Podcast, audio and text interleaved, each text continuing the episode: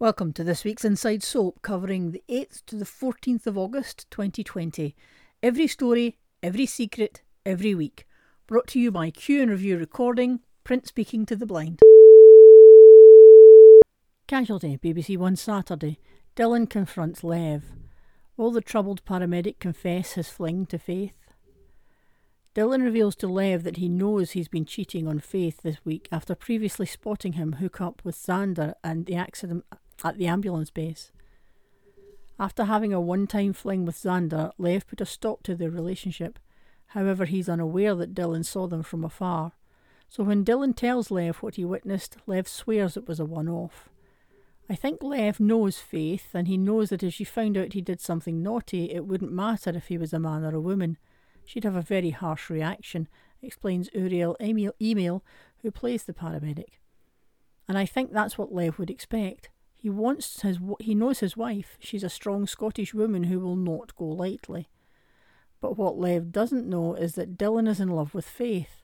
So will Dylan re- reveal Lev's secret to Faith to break up their marriage, or will he decide to hide Lev's true sexuality? Classic Coronation Street, ITV3, Monday to Friday. You can watch this as an ITV3 double bill at 2.50pm weekdays, repeated the following week, weekday at 6am. Catch up on the ITV Hub. Episodes this week from May 1996. Where Terry goes, trouble follows. Like the proverbial bad penny, terrible Terry Duckworth rolls back into Weatherfield this week and with little Tommy in tow, to the delight of Jack and Vera. It's a surprise as Terry has effectively sold, or at the very least, least his grandson to his maternal grandparents in Blackpool in return for £2,000 a year of beer money. So, what's brought about the end of that arrangement and Terry's return home? Could it be his mum and dad's recent good fortune? Surely not. Across the street, Mavis is down to her last nerve from the stress of having Norris as a house guest, especially when she and Derek get it into their heads that Norris has murdered his wife and buried her on the allotment. How crazy is that? This is Corrie, for heaven's sake. You can't just go around randomly killing and burying people. Classic EastEnders, drama Monday to Friday. You can watch this on a double bill at 1pm on weekdays and catch up on the UK TV Play app. Episodes this week from October 1994. And Mother Makes Three. Cor blimey, would you look who it is?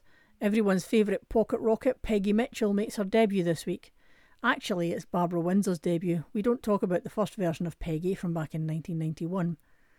It's your chance to be in at the beginning of a whole new era of Walford life. But if you think Peggy isn't quite right at first, Babs would agree with you. EastEnders originally envisaged Peggy as a rather sad and vulnerable lady who spent all her time worrying about her children, the megastar commented later. Meanwhile, the clothes weren't right and the wig didn't fit. But I saw her as much more ballsy than they did. It took a change of producer to get Peggy right, to choose a new upmarket wardrobe and show how tough she can be. So, what brings Peggy to Walford this week, you ask? Her precious Phil is in hospital. And why is that? Well, it's just a little thing we like to call Sharongate. Classic Emmerdale, ITV3 Monday to Friday. You can watch this on ITV3 double bill at 1:45 p.m. weekdays, repeated the following weekday at 6:55 a.m. Catch up on the ITV hub.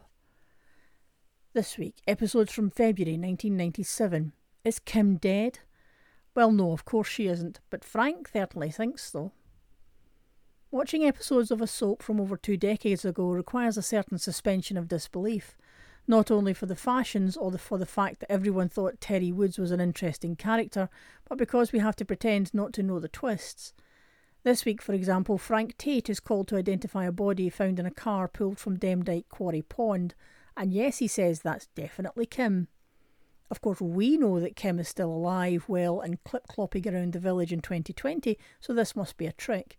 But back in 1997, it was all very plausible.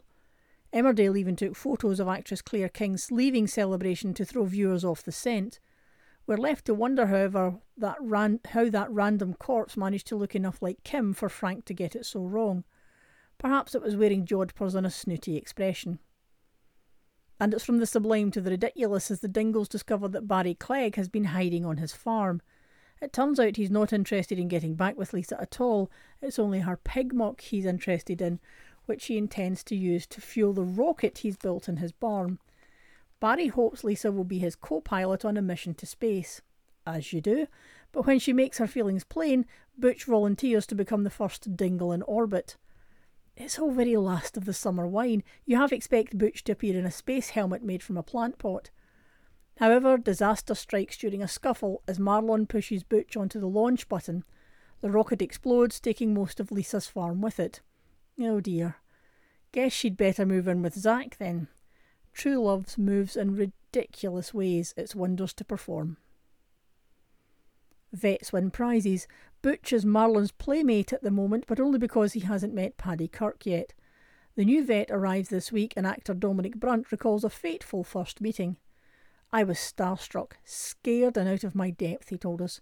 But within five seconds, this lanky lunatic came over and went, Hiya, I'm Mark Charnock, sit with me. And the rest is history.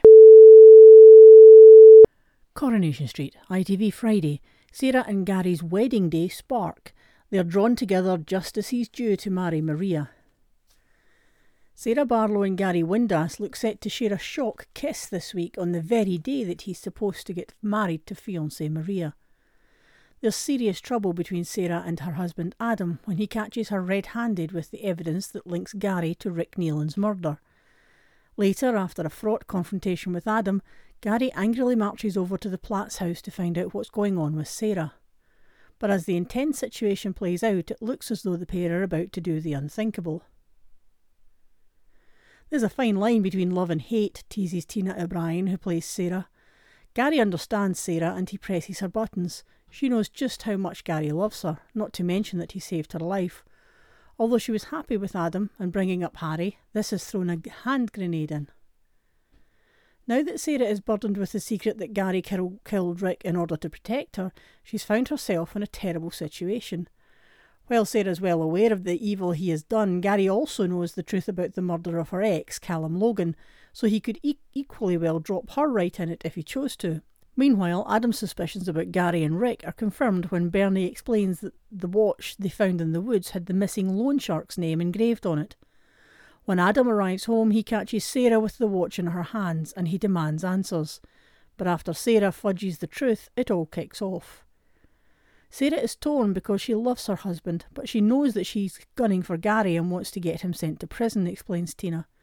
She's worried that if she tells Adam the whole truth, she's going to compromise herself as well, as she's never told anyone what really happened with Callum. Adam doesn't know the truth about his death, but Gary does, and it would open a whole can of worms. So Sarah just doesn't know what to do. While Gary should be focused on Maria as the morning of their wedding dawns and he gets ready to say, I do, he instead has a run in with Adam, then, flustered, heads off to find Sarah. He's convinced she shopped him, but Sarah promises Gary that she didn't break his trust, and that's when sparks begin to fly. I understand why Adam thinks Sarah has feelings for Gary because she hasn't been very honest with him, admits Tina. Sarah isn't behaving as she should, but she has trust issues after what happened with Callum and maybe doesn't want to open up. But she's under no illusions that if she carries on like this, she'll lose her husband. However, what can she do? Betray Gary or Adam? Sarah has to, got to take a risk, whatever she does. As Maria prepares to wed Gary, and Adam continues to snub his wife, it looks as if Sarah has a big decision to make. Is she really ready to bring Gary's world crashing down to save her own marriage? I think Sarah wishes she'd never known any of this, shares Tina. The accident and Gary's revelation has shaken everything up for her. Adam and Sarah have a chance to make their relationship work without Gary on the scene, but he's thrown a spanner in the works, so who knows what Sarah's going to do. Street stalwart Tina admits that social distancing rules gave her cause for concern when filming. Do you think that Sarah wants to get back with Gary? I think she'd be the first person to say she would never go back to him, they had a toxic relationship towards the end, but she truly loved Gary. She doesn't want to betray him.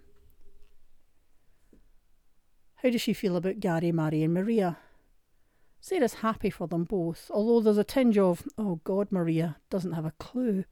Plus, Sarah's a newlywed too, and when her life should just be just beginning, it feels as if it has come crashing down.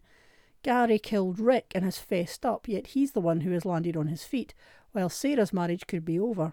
So I think there's a little bit of resentment towards Gary. Was it weird to film that charged moment?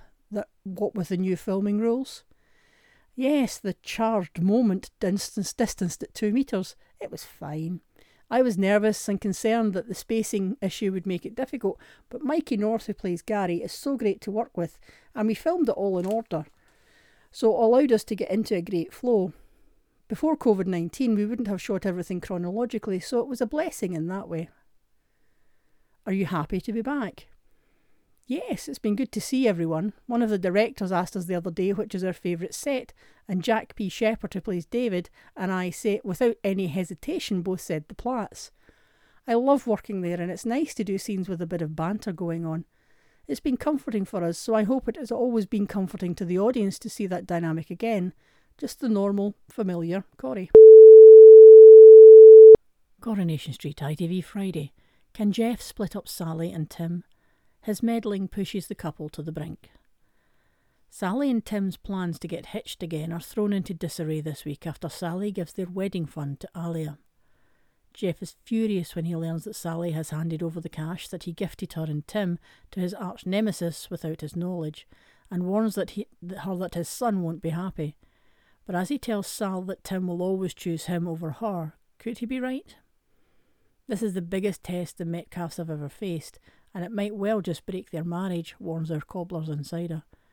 While Sally can see exactly what kind of man Jeff is, poor Tim is still convinced that his dad can do no wrong. Jeff is determined to see to use that as his advantage, so if, if he can drive a permanent wedge between his son and daughter in law, you can bet your bottom dollar he will. This latest drama kicks off after Sally hears that Alya is desperate to sell her share of Speed Dial in order to cut ties with Jeff for good. Sally knows Alya has poured blood, sweat, and tears into the family business, and the prospect of her having to give it up because of Jeff is just devastating. With that in mind, Sally approaches Alya and offers her the money to buy out Jeff. She still has the cash that her father in law gifted to her and Tim to pay for their second wedding. But the way Sally sees it, the money rightfully belongs to Yasmin. Alya is grateful for Sally's help, however, getting Jeff to sell is not going to be easy. So when he refuses to let Alya buy him out, she takes delight in telling him the funds have come from Tim and Sally's wedding pot. Jeff's raging to hear what Sally has done, but how will Tim react when he finds out? Sally knows Tim won't be happy, but she feels that it was the right thing to do, points out her mole. As she says sorry to her husband for not consulting him first, Sally assures Tim that they will still be able to afford the wedding. However, it's not long after that when Jeff gleefully gloats that Tim will always take his side over hers, and poor Sally is left worrying that he might actually be right. The Metcalfs have faced many tough tests during their relationship, but might Jeff's machinations be the thing that finally breaks them? Or will Tim see his dad for the villain he is and realise Sally was right to take Yasmin's side all along? Giving up the fight. Yasmin is desperate to remain behind bars. Alya pays her gran a visit in hospital this week in order to break the news that Elaine has vanished, and reveals that both she and Sally believe that Jeff had something to do with it. Given Jeff's previous behaviour, Alya has Alya has every reason to suspect that he could have done away with his ex-wife, and when she gently breaks the news to Yasmin, it's clear her gran also believes that Jeff could be capable of murder. Alya's heart breaks as Yasmin asserts that as long as Jeff is still a free man, she would feel much safer being locked up in prison. Is there anything that Alya can do to persuade her grand to fight for her freedom? Coronation Street Friday, final farewell. Abi has a chance of change of heart this week and she realises she, she does in fact want to say goodbye to the twins before they emigrate to Australia. After discovering that Charlie and Lexi were leaving for Oz, Ad- Abi was distraught. However, she refused to bid farewell to them, upsetting her other son, Seb. Yet this week, Abi changes her mind and realises that she has to see them before they leave. Abi asks Seb if he can contact a social worker again, but will Abi get to say her final goodbye? Coronation Street ITV Monday. Chesney takes centre stage. Will he be the new star of Gemma's vlog? Chesney is left red faced this week after he's caught half naked on Gemma's vlog while she's broadcasting to the world. Ever since Gemma decided that she wanted to document her life on video as a mother with young quads, her fiance Chesney has been particularly supportive. But this week, Chesney's kindness backfires.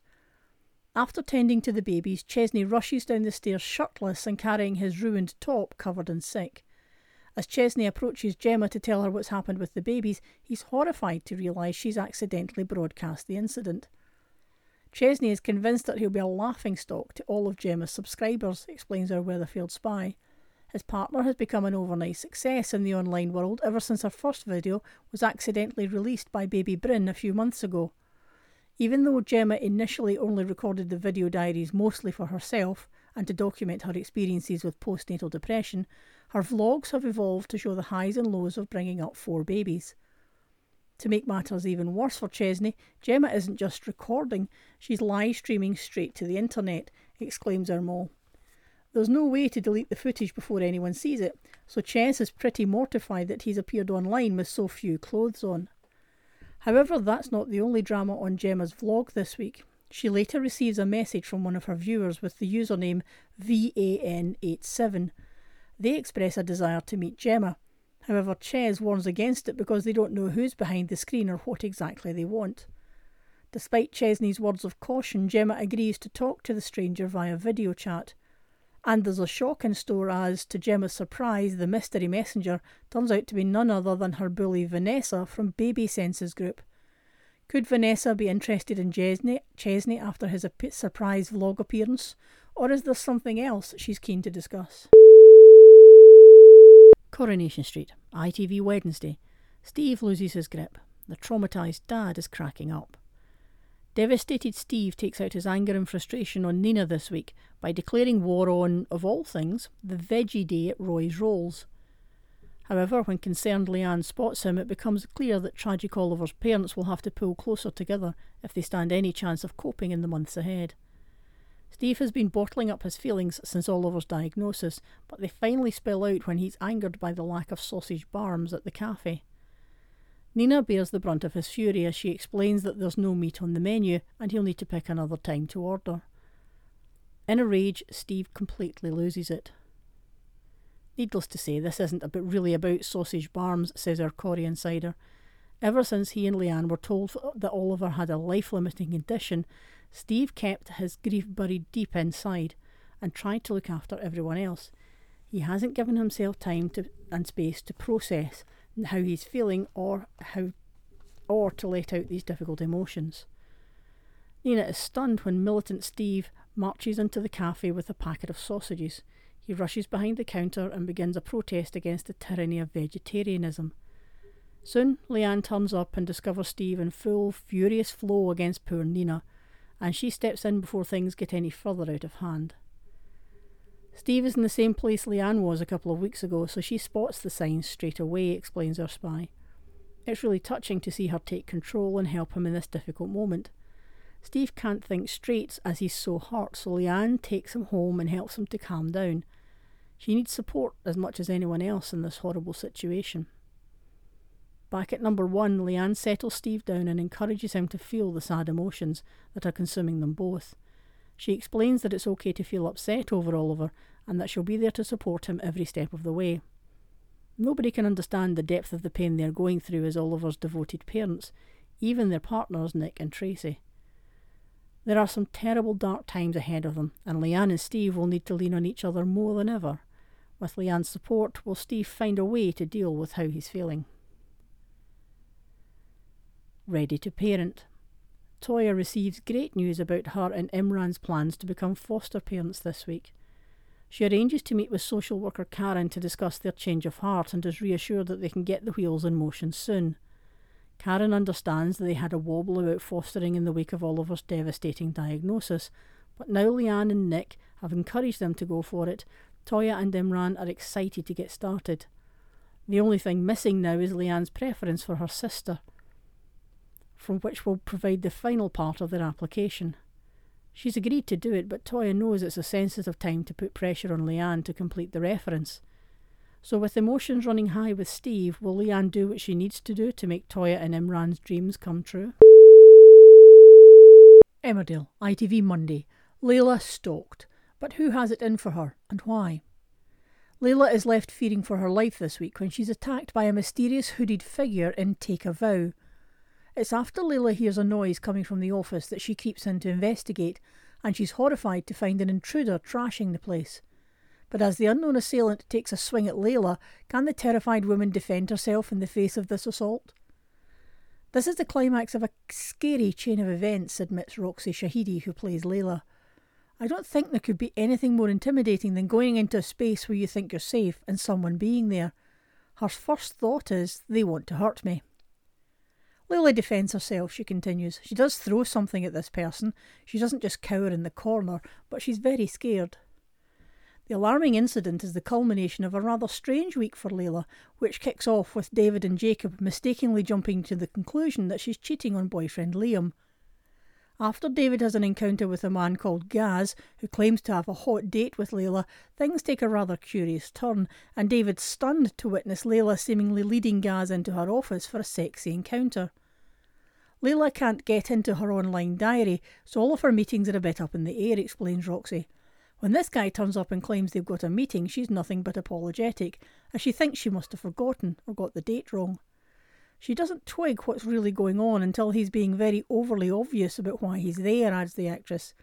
At which point she asks for an explanation. She's mortified when she sees herself on a dodgy dating app. She can't get him out quick enough. She's quite intimidated.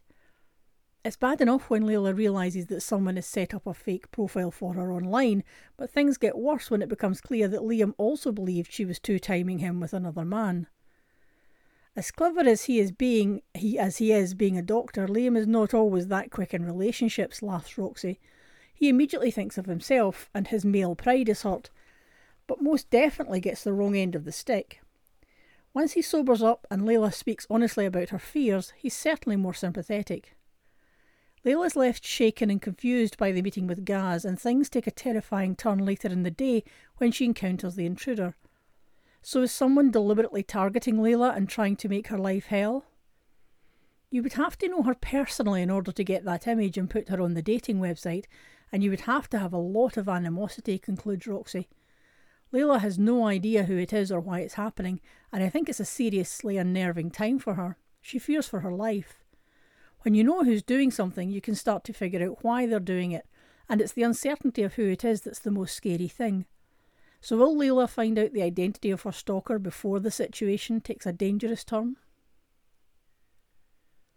At arm's length, Roxy talks us through the intense scene. Filming a scene like the one where Layla confronts her intruder this week can be very tricky under the current social distancing guidelines, but Star Roxy tells us that in this instance the space actually helped capture the tension of the scene. It was definitely tricky to film because Take a Vow is a small set, she reveals, but just having someone in your space in the dark is scary. I hope we managed to capture how afraid Layla is. The intruder doesn't attack her, continues Roxy. Layla actually throws a vase at them, and the act of throwing something is a lot more powerful with more distance. So I reckon that we used the fact that we had to be quite far apart to our advantage with that particular scene. Emmerdale, ITV Monday. Jamie confesses to Belle. Will his ex lover turn him in? Jamie begs for Belle's forgiveness this week and, determined to tell her the truth at last, admits he was the perpetrator of Moira's hit and run. Belle has been ignoring Jamie since he apparently reconciled with wife Andrea after their steamy affair. Belle is totally unaware that Jamie is in fact desperate to get back together with her, yet can't because Andrea is blackmailing him. Jamie's tormented at the moment, our village insider reminds us. He's conflicted over Andrea and Belle and whether he should turn himself into the police over the hit and run. With Andrea blackmailing him to stay with her, Jamie finds himself pushed to the limit. Jamie goes over to the vet's to see Belle, and she's shocked to witness him in such a state. First, Jamie attempts to convince Belle that he still has feelings for her, and that it's because of Andrea that they can't be together. However, Belle isn't convinced by his explanation, and so Jamie sadly reveals that he was the one who ran Moira down, which has led to Andrea's threats. Belle reacts rationally and tells Jamie that she will go to the police, and she's surprised that Jamie seems almost relieved by the idea of being turned in. To take the choice away from Jamie would almost be a blessing in disguise, explains our sneak. It would ease the pressure on him and help with his guilt if he was arrested. But Belle finds herself conflicted. If she turns in Jamie, then their future together would officially be over. It's obvious she's in love with him, so this is a very hard decision for Belle to make. But she also has her family to think about. Jamie ran over Kane's wife, and if he discovers Belle covered for Jamie, she'll no doubt be cast out by the Dingles. Belle has to remember the importance of family loyalty as well as her love life. Later at the Dingles, Lydia begins to suspect Belle might be seeing Jamie again, and when Belle grows agitated while trying to deflect her suspicions, Lydia is sure she's right. Despite trying to take her mind off Jamie, Belle becomes convinced that she should turn him in. So, how long before his awful crime is revealed? Emmerdale, ITV Monday. Repelling Paul. Mandy asks Lydia to help her to end things with Paul this week, however, will their attempts to put him off work? Since Paul arrived in the village, desperate to get to know his son Vinny, Mandy has been determined to bury her previous feelings for him. But with Paul trying to convince Mandy he's changed, it hasn't been an easy feat, and Mandy has found herself tempted to give him another chance. So will Lydia's plan to repel Paul manage to do the trick? Emmerdale, ITV Monday. The big interview. Tony Audenshaw joins us to celebrate 20 years of drama in the Dales and lifts the lid on the stories that might have been. Soap characters whom we tend to view as part of the furniture are often the ones we take most for granted. Yet they're always there, bustling away in the background of stories, even when they don't have a huge plot of their own, and we come to rely on them for a bit of light humour, to serve a beer, or provide some much needed wisdom. In Emmerdale's case, that person is Bob Hope. Sure, he's a bit of a berk at times, and we're among the first to poke fun at some of his nonsense. However, the village really wouldn't be the same without him, and that's most likely why star Tony Audenshaw, who plays him, is celebrating an incredible 20 years in the role this year. Hi, Tony. Wow, two decades of Dale's drama. How do you feel? Yeah, I can't believe it. 20 years is a long time. Plus, I'd actually already been on the show four years previous playing a different character, Aki. I worked with Mark Charnock, plays Marlon, Lisa Riley, who's Mandy, and Steve Halliwell, Zak, a lot back then for a Dingle storyline, so I knew a few people there anyway. How was the character of Bob initially described to you? When I first got a breakdown of the character, he was described as a bit of a Jack the Lad and a real smooth talker. As I remember it, the bosses at Emmerdale weren't too sure about Bob's past at the time, as they hadn't decided whether he was going to be a bigamist or not, then they opted against that, but of course, Bob has had a lot of ex wives, and he has even more of them now. Why do you think Bob has enjoyed such longevity on the show? I think, on the whole, he's a happy chap. I don't get many characters who smile a lot on TV. When I went into the show, I had it in the back of my mind that John Travolta is very smiley, in Grease, for example, and that's quite an engaging feature. So I thought I'd add that early on.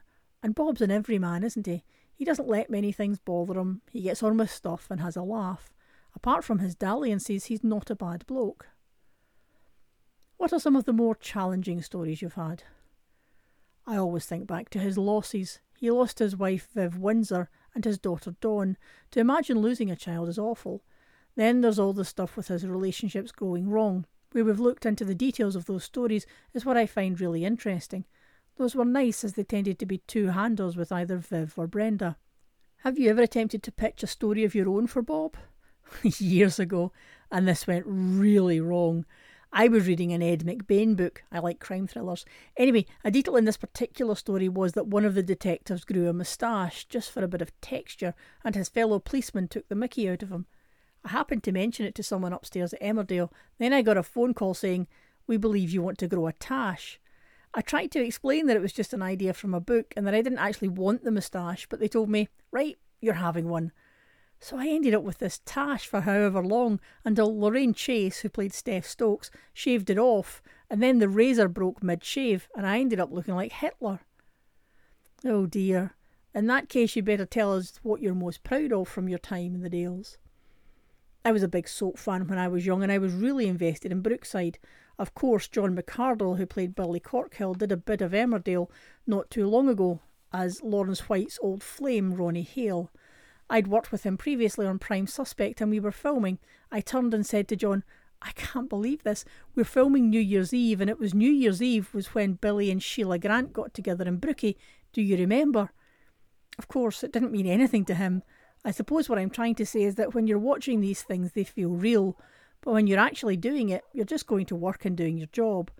So my pride is in trying to keep going, doing the best I can, and having the character come across as intended. I'm not fussed by awards, thankfully, as I don't get near them anymore. That side of things doesn't really motivate me. I like the process of work. Oh, that's lovely. Are you still in touch with any of the actors who have played Bob's children? I'm really good mates with Alex Carter, who played Jamie, so I see him quite often and we spend a lot of time chatting. He's one of the best friends that I've made on the show. In fact, we get on so well that I do worry sometimes that he's my real son, maybe from a night out in Oldham years ago. Otherwise, I see what Verity Rushworth, who played Donna Windsor, is up to on Twitter, and I meet Jenna, Gemma Atkinson, who played Carly Hope, and her baby earlier this year. If Bob gets married again, and he must be due a marriage at some time over the next few years, Maybe he'll see some of his other kids again.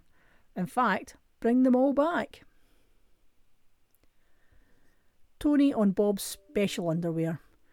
I loved it when Bob visited his old company Naughty Nylons after he became homeless and went to try to get a job. He had this excruciating meeting with the company's young boss, and obviously all his dreams were shattered as he realised the world had moved on from his golden era of being a jokey middle aged man. Poor Bob. Tony on cafe calamities. When I started working in the cafe, they got us this fantastic big coffee machine, a proper one.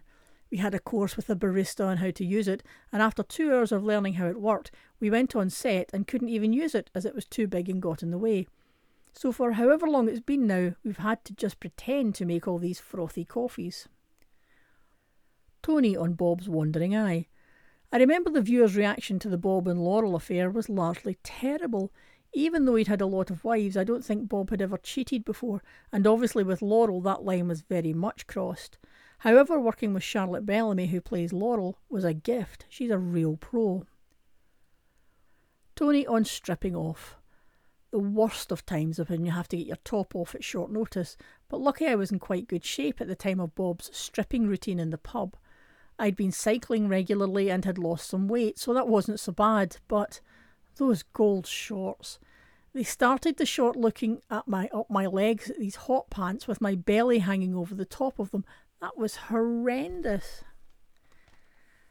And Tony on Bob and Viv.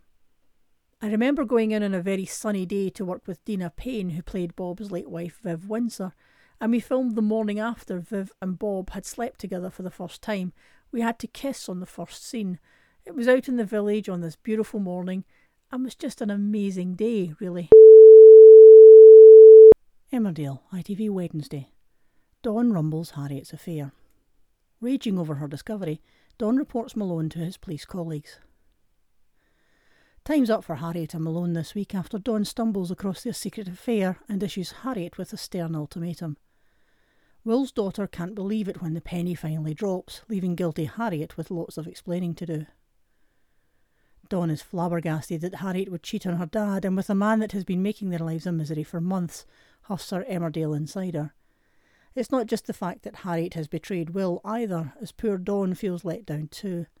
The perfect family home that she thought they were building for her son Lucas has all been a lie. Dawn learns the sickening truth after Harriet returns to the Dales following a brief spell away. Harriet's mind is all over the shop after learning that Will smacked Malone over the head with a spanner, almost killing him and the fact that Will chose not to fess up until the copper's disappearance forced him to has left Harriet with serious doubts. Never mind that she is made to cover her own tracks after Will found Mor- Malone's warrant card inside the church where he was hiding out. Malone has since reiterated his love for Harriet and rocks up again this week to apply more pressure. The local vicar is preparing to conduct a funeral at the time, which is perhaps a welcome distraction to the face of Malone's persistence. It's a miracle the pair of them weren't caught sooner, remarks our mole. Malone won't take no for an answer, and Harriet, despite her best efforts, is too weak to refuse him. As Harriet and Malone engage in yet another clandestine meeting, she comes up with an excuse to get Will and Dawn out of the house, adds our source. But the plan backfires after Dawn stumbles across the truth and is left with no uncertainty as to what has been going on. Raging Dawn demands that Harriet tell Will the truth, or she will.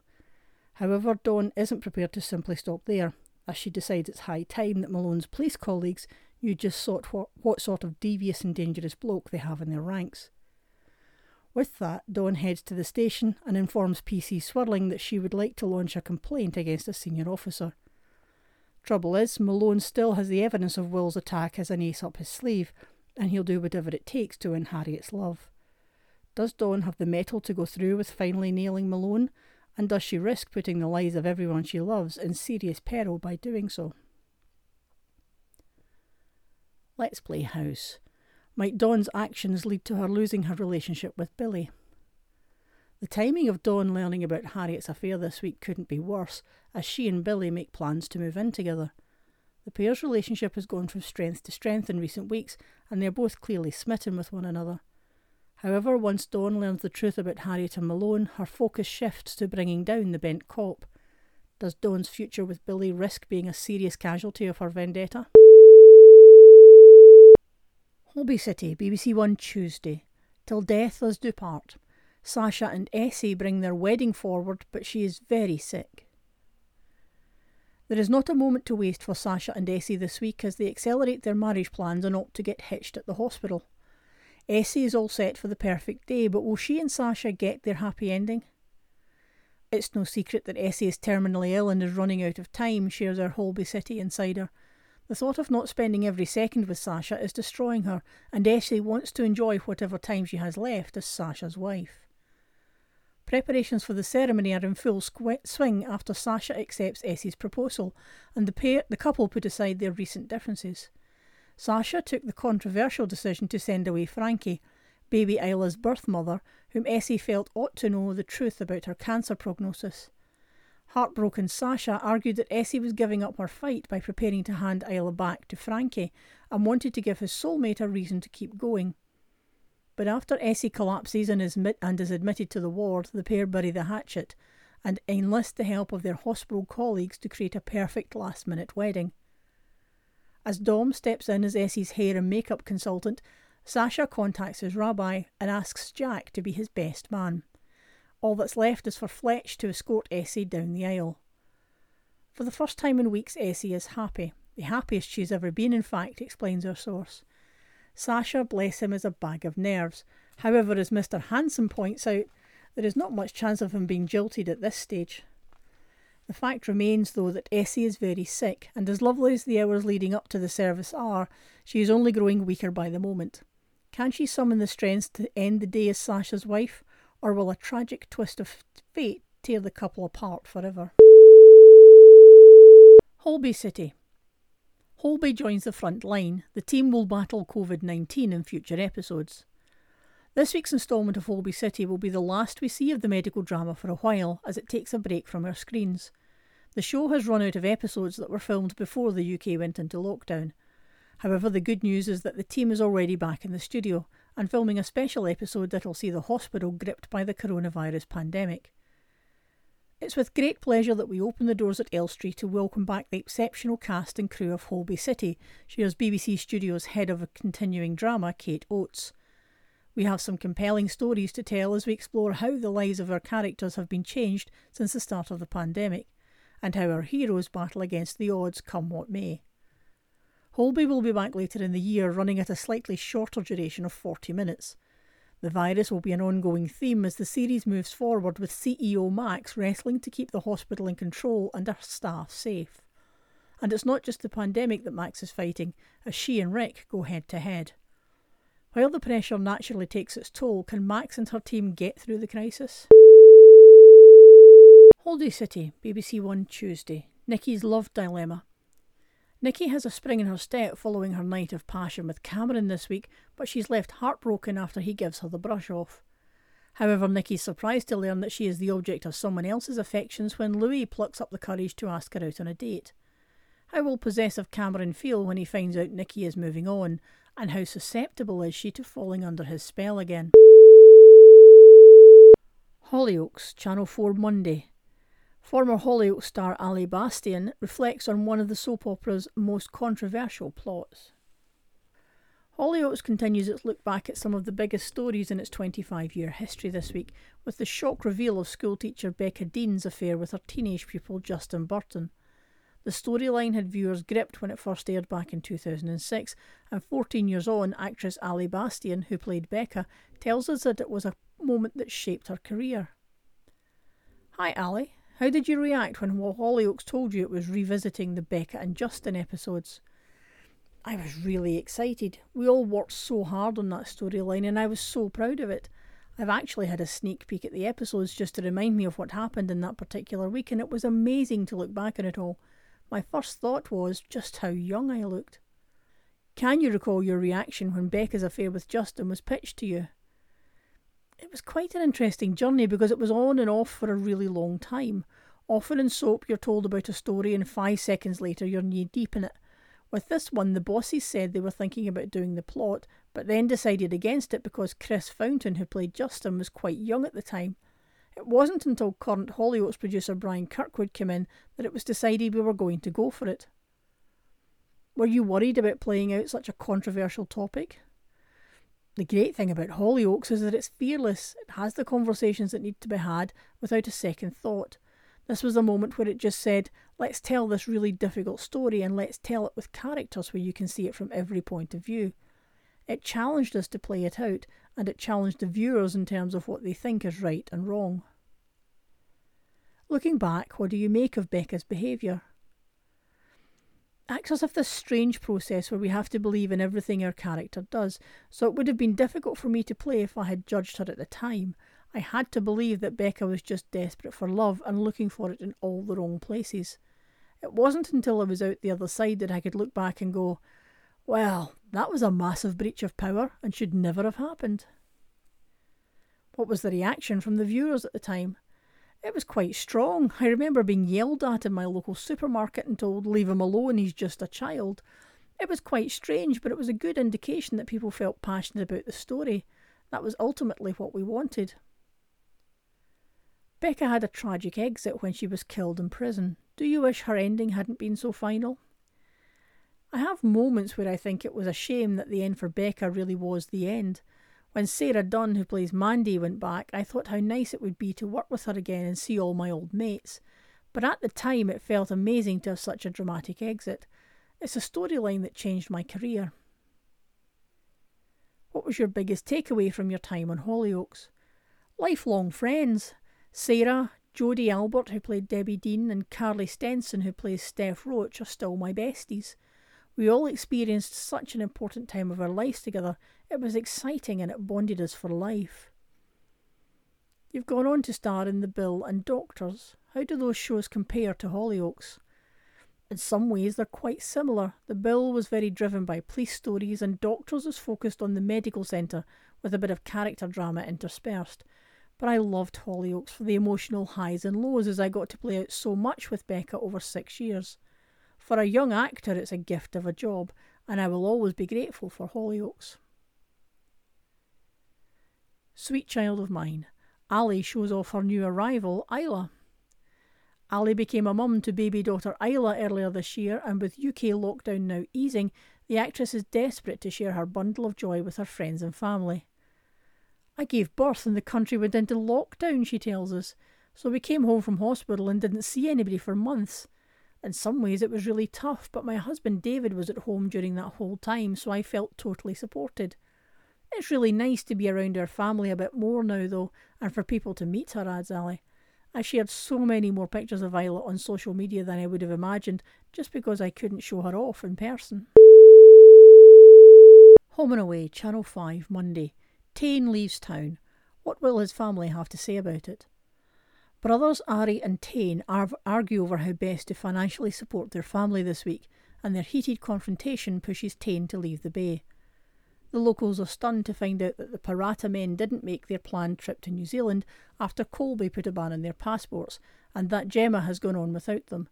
And they're even more gobsmacked to witness Ari, Tane, and Nikau on the beach performing a spiritual Maori ceremony to honour their late brother Mikaere. Later, as tempers flare over money worries, Tane considers going back to his criminal ways to help his family pay the bills. Ari and Mackenzie try desperately to talk him out of it. However, when Ari returns to inform his brother that he's landed some legit work, he's stunned to find that Tane has gone. So has Tane skipped the bay for good, or will he be back in town soon? Home and Away, Channel 5 Wednesday. Bye bye, Summer Bay. As Ben and Maggie head off to Pastures New, Home and Away stars Kestie Morassi and Rohan Nicol look back at their time on the Aussie soap. Ben and Maggie's loved ones gather to bid a fond farewell to them this week as the newly re- reunited couple prepare to embark on their lifelong dream of moving to Italy. It marks the end of the Astonis' three years in Summer Bay, and as actors Rohan Nicol and Kestie Morassi, who play the couple, join us for a chat, they admit that saying goodbye to the show is bittersweet for them. It's great to chat to you both. What's it been like for you playing out Ben and Maggie's ups and downs over the past three years? Kestie, it's been a roller coaster. It hasn't, hasn't it? It's helped that we've remained fantastic friends.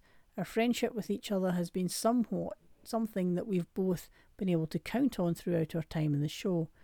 It's made for a very fun, very productive experience.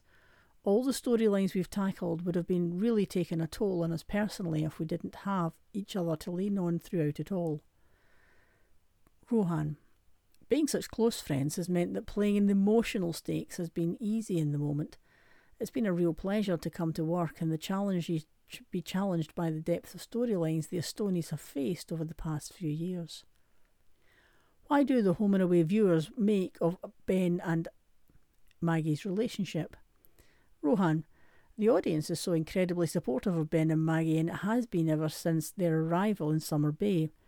From Maggie's cancer storyline through to Ben's mental health difficulties after being framed for drug trafficking, there's barely been a moment for them to enjoy their life on the coast together. Kestie, the response we've had has been nothing but positive. Audiences seem to be really rooting for us as a couple, always. They're really happy to see two people so solid in their love. That's an old fashioned quality about Maggie and Ben's relationship. Come hell or high water, they're a team. Viewers love to see that type of relationship being lived out on screen. How do you feel about your exit storyline? Rohan, after all they've been through, Ben and Maggie really deserve a fairy tale ending, don't they? Kestie. I'd definitely like to see them live happily ever after. I mean, they've worked so hard. What's been the highlight of your time on Home and Away? Kestie. The people I've worked with, without a doubt. Every member of the cast and the whole Home and Away team made me feel like part of the family. I moved states to join the show without knowing anybody living in Sydney, and I leave with lifelong friendships. I couldn't ask for anything more. Rohan, I really enjoyed working with my home and away colleagues on the show too. I'm delivering work we are really proud of.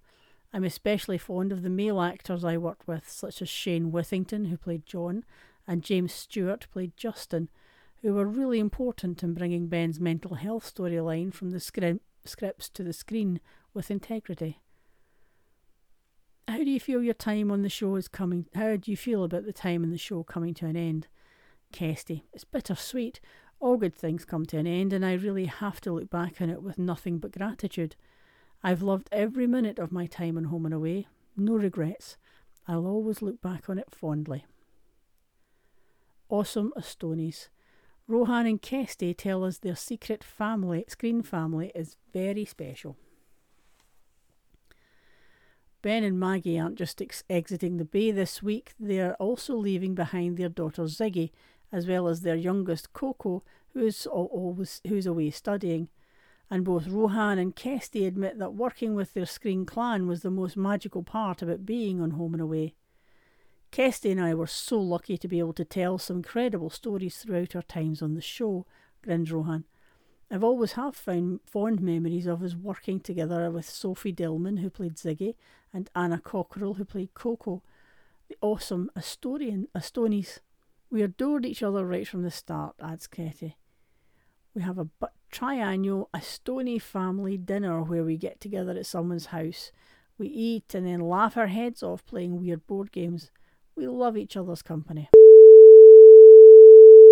Inside Gossip EastEnders. New love for Kathy. She's making a welcome return to the dating world. Romance could be on the cards for Kathy when the Walford drama returns this autumn, following the news that she'll be on the hunt for a new fella. Actress Gillian Taylforth let slip the juicy gossip. Kathy is going to join a dating app, teased Gillian, who turns 65 next week. She's older now and has been looking after everyone else, so it's about time she had a bit of love. Kathy needs a nice gent in her life, and who knows, she could meet the man of her dreams. Sadly, Kathy's previous love interests have often been the stuff of nightmares, especially when you consider that she was forced to fake her own death after getting involved with evil Gavin Sullivan. Perhaps Ian's long suffering mum will never again know love like she did with his father, Pete Beale, but frankly, she is far too great a catch to go to waste. So, who will be the lucky guy to snap her up? Dating app will certainly open some new doors for Kathy, whose radar for romance rarely seems to span further than Bridge Street Market or is she simply destined to meet her perfect match on the square? We've had a guess as to who Kathy might choose to swipe right on for the app. Phil Mitchell. Kathy's ex is back on the market following yet another split from Sharon, and he and Kath may be drawn closer in a bid to support son Ben with his hearing challenges. Is the old spark to be reignited? Buster Briggs. Mick Carter's father left the square following a naughty fling with Kathy behind partner Shirley's back. If Buster and Kath were to reconnect online, Shirley might finally learn the truth. Mitch Baker. He says he only has eyes for Karen, but we certainly wouldn't put it past ladies' man Mitch to secretly be a member of a dating app. We reckon that he and Kath would make a great couple, as she wouldn't stand for any of his nonsense. Slater secrets revealed. What's next for Kat and Stacey? Walford favourites Jessie Wallace and Lacey Turner are among the next crop of Walford stars to join Stacey Dooley on EastEnders Secrets from the Square. As both Slater women are set to return to Albert Square this autumn, the pair will tease the exciting drama that lies in store for their respective alter egos. Martin and Kush had better watch out. Meanwhile, star Jessica Plummer, who plays Chantelle, and Toby Alexander Smith, who plays Gray, will also be taking their place in the hot seat to discuss the show's important domestic abuse plot as BBC One's interview based spin off programme continues to run throughout August. Coronation Street. Back in business. Both Coronation Street and Emmerdale will be fully restored to airing six episodes a week from mid September, as per their standard transmission schedules before lockdown. The ITV soaps were forced to ration episodes from the end of March due to a halt in production. However, after a triumphant return to filming in June, defying all the odds of working under strict social distancing rules, broadcasting will soon be back to normal. This is testament to the incredible work that has been achieved by our dedicated and hard-working production teams, crews, actors and writers, confirmed an ITV spokesperson.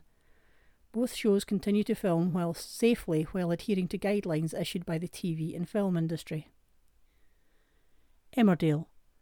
Kim's shock exit. Claire King reveals the truth behind her Dale's absence. Inside Soap is pleased to report that Kim Tate hasn't left Home Farm for good. Actress Claire King is simply waiting for the green light to res- resume filming due to safety restrictions put in place during the COVID 19 pandemic.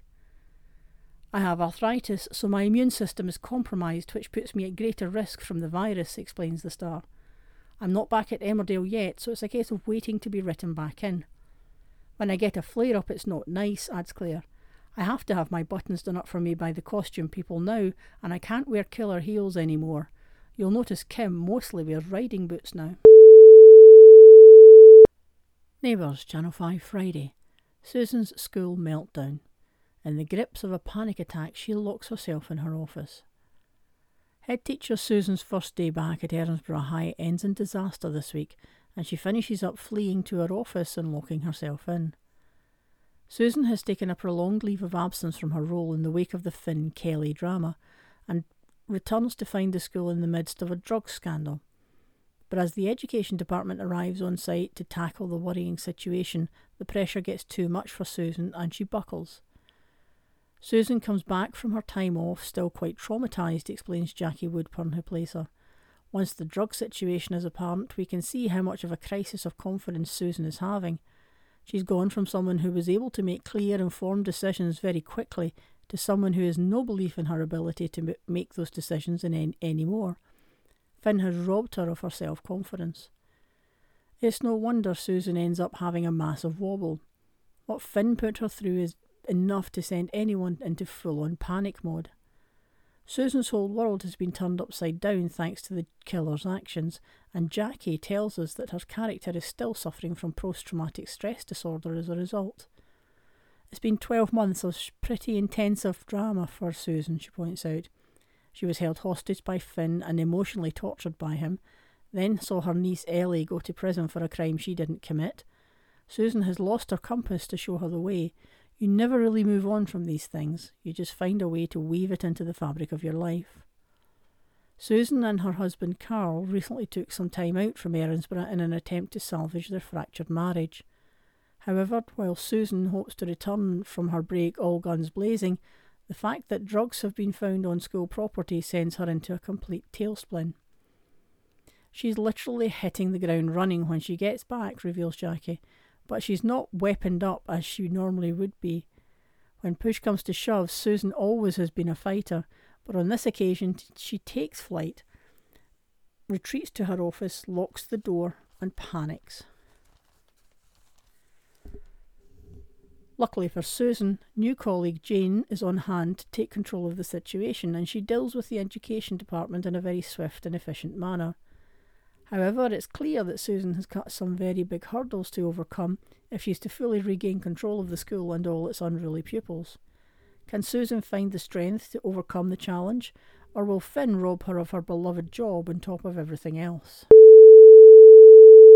Neighbours, Channel 5, Monday. Levi moves out. Sheila is left devastated this week when her grandson Levi moves out of the Canning house and into a hotel room at Lassiter's. Levi was left feeling betrayed and hurt after finding out that his gran knew who beat him up when he was a child, yet covered it up to protect her other grandson, Kyle. As Sheila begs Levi to reconsider and even offers to move out herself so that he can stay in the family home, will her grandson take her up on her offer? Neighbours, Channel 5 Tuesday, Jane's shock return, but can she make amends with her daughter Nicolette? Jane makes her way back to Erinsborough this week and comes face to face with her estranged daughter Nicolette. Following the breakdown of her marriage with Des, Jane is back on Ramsay Street after hearing her daughter is also in town, but it's soon obvious that the mother and daughter don't have the best of relationships. The pair of them rub each other up the wrong way, says Annie Jones, who plays Jane. I think Jane wishes Nicolette would be more like her, but of course she isn't. She's the polar opposite in many ways. When Nicolette and Jane meet in, meet in Erinsborough, tensions rise. While Jane is livid over Nicolette's reaction to her nuptials, Nicolette reveals she's still angry about how Jane reacted when she came out to her as gay. In the wake of their showdown, Jane is still hopeful she and Nicolette can resolve their issues, but Nicolette isn't so sure considering their past. Jane has found everything very hard and she feels like a complete failure again, shares Annie. I don't think they've spent that much time together. As a child, Nicolette was in the UK but then moved to Australia and became a nurse, while Jane stayed behind looking after Mrs. Mangle. This is perhaps the first time since Nicolette was a tiny little girl that they're actually spending quality time together. Will being around each other more fix the fragile relationship between Jane and Nicolette, or could it just end up driving the pair even further apart? EastEnders, Secrets from the Square, BBC One Monday. Walford star Zack Morris joins Inside Soap for a look back at his best square moments. Teenage Rampage. Growing up on Albert Square is never an easy ride, but Keegan Butcher Baker has had a tougher time than most teenagers in Walford. He's lost his best friend Shakil to knife crime, suffered racial harassment from the police, and run away to Gretna Green to get hitched to his teenage sweetheart Tiffany. But as actor Zack Morris joins co stars Lorraine Stanley, who plays Karen, and Maisie Smith, who plays Tiffany, for a trip down memory lane in this week's Secrets from the Square, he reckons that Keegan has matured hugely over the past three and a half years. To start with, Keegan was the cheeky and rebellious friend of Shakil, recalls Zach. The first year or so, he was still in school and was very, very different from me, and I loved the fact that we were so different. He doesn't enjoy being a bit cheeky now and then. Being a baddie is fun. There was definitely a separation then, but as Keegan has grown and the character has adapted, some things have intertwined, he adds, which is nice. Keegan's experiences, the loss of his friend Shakil, and other big impactful events, all these things have put a toll on his character. They have affected him.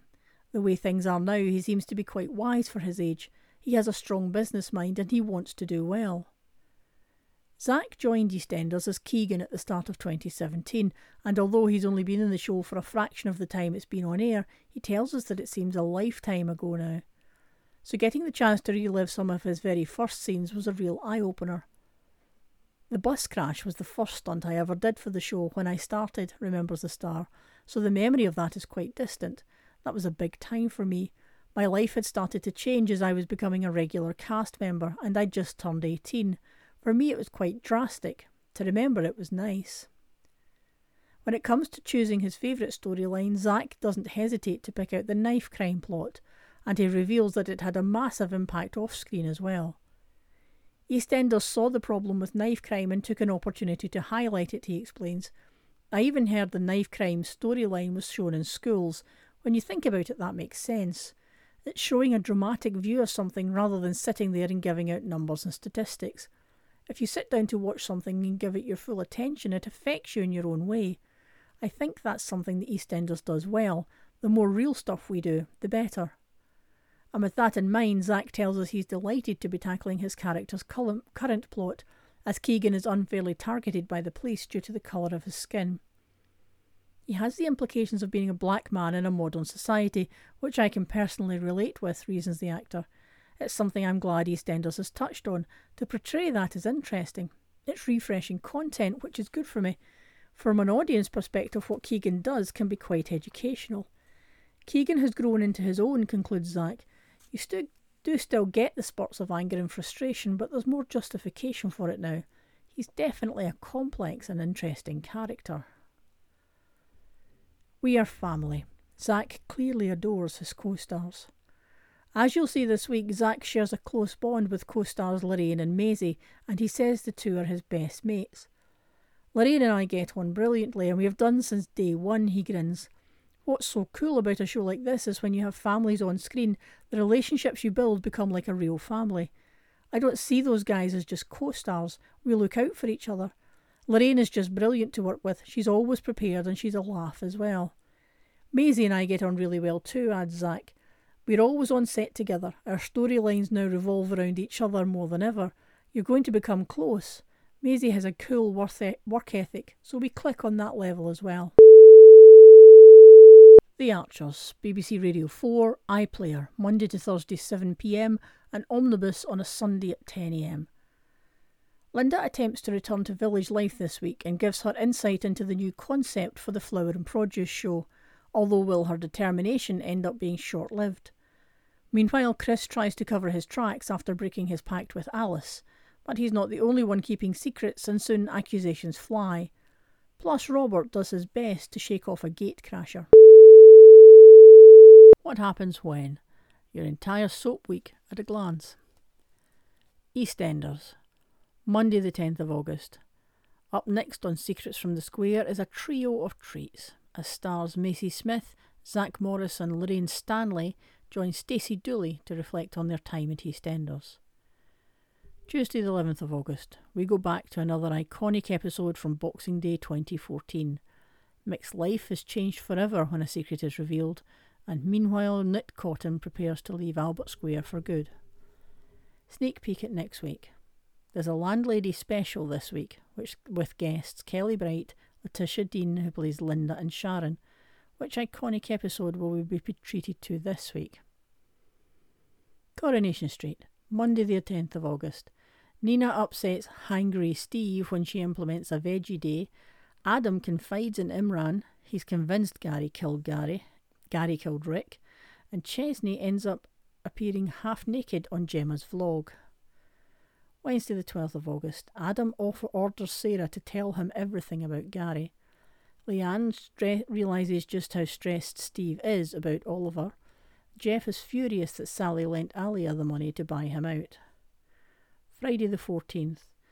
Adam confronts Sarah about still being in love with Gary. Gemma decides to meet up with her old enemy Vanessa, and Abi decides to say she has decides that she has to say goodbye to the twins for good. Streak peek uh, next week. What will happen on the day of Gary and Maria's wedding? Seb is livid, believing that Abi has let him down once more, and struggling, struggling Tim continues to be torn between Jeff and Sally. Emmerdale, Monday the 10th of August. David and Jacob reckon that Layla is cheating on Dr. Liam. Later on in the office, Layla is attacked by someone. Jamie confesses to Belle that he wasn't that he was behind the hit and run. Wednesday the 12th of August. Layla finally realizes who's been tormenting her all this time. Dawn learns that Harriet is having an affair and threatens her, and Belle wonders whether to turn Jamie into the police. Friday the 14th of August. Dawn reports Malone to PC Swirling at the station. She realises there's no going back on her actions now, and Nate risks losing his job in order to support Tracy at home. Next week, Dawn's determination to put her is in a very dangerous position. Nate gets into trouble at work, but he might have a way back in, and shocked Gabby is touched by Layla's sweet gesture. Hollyoaks, Monday the 10th of August. Amy Conachan, who plays Courtney, is joined by co-star James Jess Fox, who played Nancy, as the pair take a look at classic episodes from 2006. Becca is pregnant, but who is the father of the child? Becca's husband, Tuesday the 11th of August, Becca's husband Jake decides to spend the day with her. Nicole reveals Becca and Justin's affair to Nancy on her birthday, and Justin's family are sad to see him broken-hearted. Wednesday the 12th of August. Justin tells his sisters about Becca, but they won't believe him. Meanwhile, Nancy tells Becca to confront confess the truth to Jake. Grandpa Bill wants to move into the Ashworth family home. Thursday the 13th of August. Nancy confronts Justin and has a sad realization. As the sisters fight, Becca finally admits the truth to Jake. Mel struggles to resist temptation at the alcohol free party. Friday, the 14th of August. Jake shows his true colours and loses his temper with Becca. Jake then barges into the party and punches Justin. Beaming Max and Claire happily celebrate their engagement. Hollyoaks continues to mark 25 years on our screens, and we look back at the next five eventual years in Chester featuring one of the show's most infamous serial killers. Neighbours. Monday, the 10th of August. Bea manages to stop Kyle and Levi from fighting in the street. Sheila is surprised when Roxy is the one to hear her out, and Harlow and Hendrix realise that someone's dealing at the school. Tuesday, the 11th of August. Yashvi believes Ollie might be the school's drug dealer. Harlow and Mackenzie have a suggestion for Paul, and Nicolette spots Chloe and quickly asks her on a date. Wednesday the 12th. Tensions rise when Nicolette and her mum Jane meet again. David agrees to let Brent stay at the house with them, but there's an accident when Emmett and Brent visit the roof. Thursday the 13th of August. Emmett. Everyone goes to help injured Emmett, who ends up in hospital. Jane is saddened when she hears Bea on the phone to Elly, and Paul tells Pierce he knew Chloe was pregnant first. Friday, the 14th of August. Chloe learns that her, big, her brothers are struggling with Faye. Nicolette gets an offer to work in the hospital, but Jane is behind it, and Susan has a meltdown as she crumbles under ple- pressure. Sneak peek of next week. Chloe asks Pierce if Faye can stay with them for a while. Another member of Emmett's family turns up in Erinsborough, and which resident is hiding a huge secret from his family? Home and away. Monday, the 10th of August.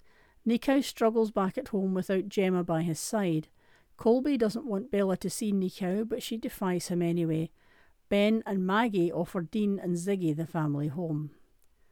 Tuesday, the 11th of August. Tensions rise at the Parata house and Tane goes AWOL. With Ben leaving, Dean becomes the owner of Ben's boards. The Astonis spend one last night together before the big move. Wednesday, the 12th of August. Ziggy is agitated while her parents prepare to leave Summer Bay. John hurts Marilyn when he shares some on home truths, and Maggie and Ben wave goodbye as they leave for good. Thursday, the 13th of August. Marilyn sadly confesses to John that she doesn't love him. Tori sees the image of Jasmine posing as Grace's mum, and Alf keeps an eye on Ryder while he waits for more news on Evan. Friday, the 14th of August. When Colby confronts Jasmine, she angrily lashes out. Irene suggests that Madeline and John hire a professional carer, and Meek Nikau seeks comfort from Bella when he realises Tane has left. Sneak peek at next week. Nikau treads carefully when he and Bella have alone time. Irene finds a note from Jasmine, but where has she gone? And Madeline and John hire someone to help them out at home. Thanks for listening to this week's Inside Soap, brought to you by Cue and Review Recording Service for the Blind. Please join us next week for more details of the latest happenings in Soapland.